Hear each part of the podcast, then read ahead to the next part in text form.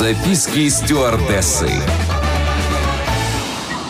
Всем привет! Это рубрика «Записки стюардессы». Я, Леся Орлин, развею мифы о полетах, поделюсь фактами и секретами самой романтичной профессии, которой я отдала 4 года своей жизни.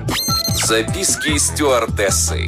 Многие мои знакомые спрашивают, а есть ли туалет в кабине пилотов? Подробность интимная, но не засекреченная. Нет, отдельного санузла у пилотов нет.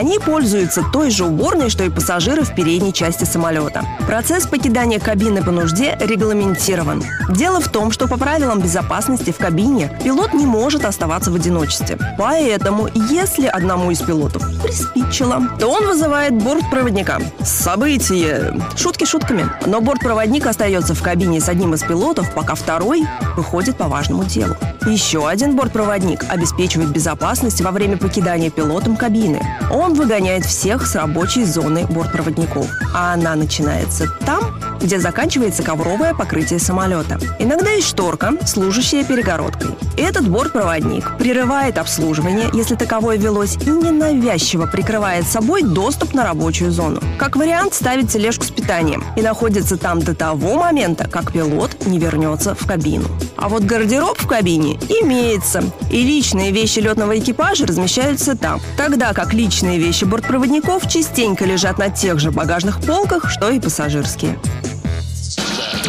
Записки стюардессы. На этот раз у меня все. Еще больше воздушных историй в следующем выпуске рубрики «Записки стюардессы». С вами была Леся Орлин. Всем приятных полетов.